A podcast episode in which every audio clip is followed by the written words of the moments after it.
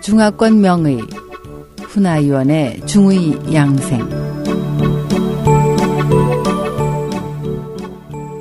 안녕하세요. SH 청취자 여러분. 훈아위원의 중의 양생 시간입니다. 오늘은 중의학으로 불안 공포증을 치료하기에 대해서 말씀드리겠습니다. 중의학에서는 병의 증상을 일으킨 근본 원인을 탐구하기 때문에 심리치료에도 탁월한 효과를 발휘합니다. 중의학 역사에서 금원 시기는 아주 특별합니다.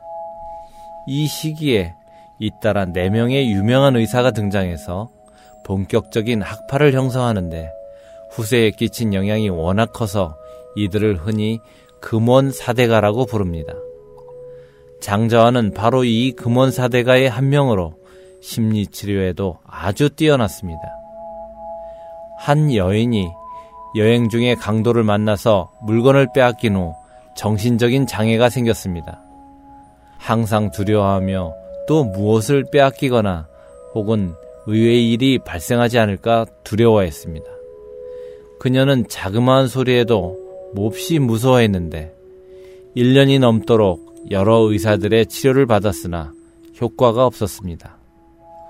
장자와는 이 여인의 병을 자세하고 끈기 있게 진찰한 후에 이 병은 담기가 손상되어 발생한 것이라는 결론을 내렸습니다. 중국 고대에는 겁이 많은 사람을 가리켜 담이 작다거나 담기가 상했다는 표현을 하는데 바로 담이 작다는 의미입니다. 이런 경우에는 마땅히 심리치료법을 써야 합니다. 장자와는 환자를 의자에 앉힌 후 다른 사람을 시켜 그녀를 꽉 붙잡게 했습니다.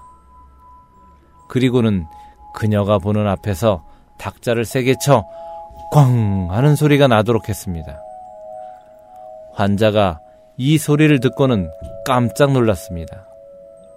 장자와는 이때 무엇을 두려워하십니까?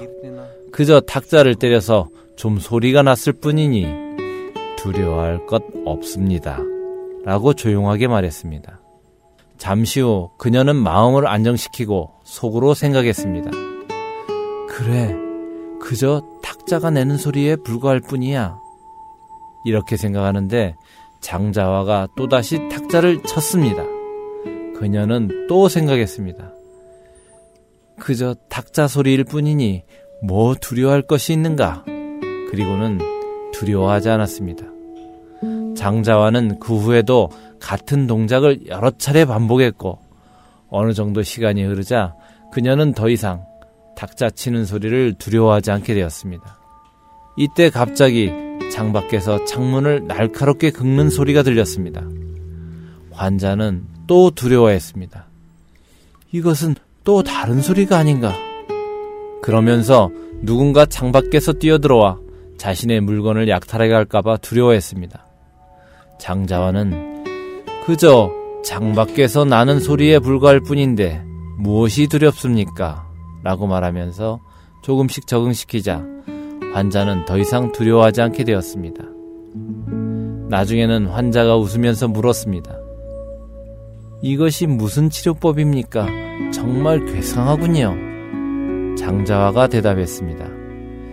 내경에는 놀란 사람을 편안히 하는 치료법이 기록되어 있는데 바로 사람이 두려워할 때 두려워하는 이 일을 평상적인 일처럼 대하게 하는 것입니다.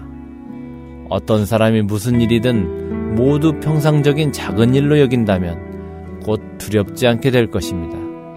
그래서 경자평지의 방법으로 이 병을 치료한 것입니다. 그 후 이 환자는 두려움이 사라졌습니다. 장자와는 또 그녀가 집에 돌아간 후 여전히 두려워하지 않을까 걱정이 되어 그녀가 귀가한 후에도 여러 차례 사람을 보내 그녀의 문을 두드리게 했습니다. 그녀는 처음에는 여전히 두려워했으나 몇 번 같은 일을 겪은 후에는 일상적인 일로 생각해 그다지 두려워하지 않게 되었습니다.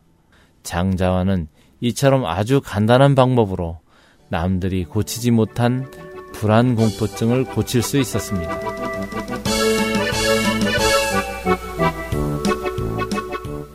청취자 여러분, 안녕히 계십시오. 다음 이 시간에 찾아뵙겠습니다.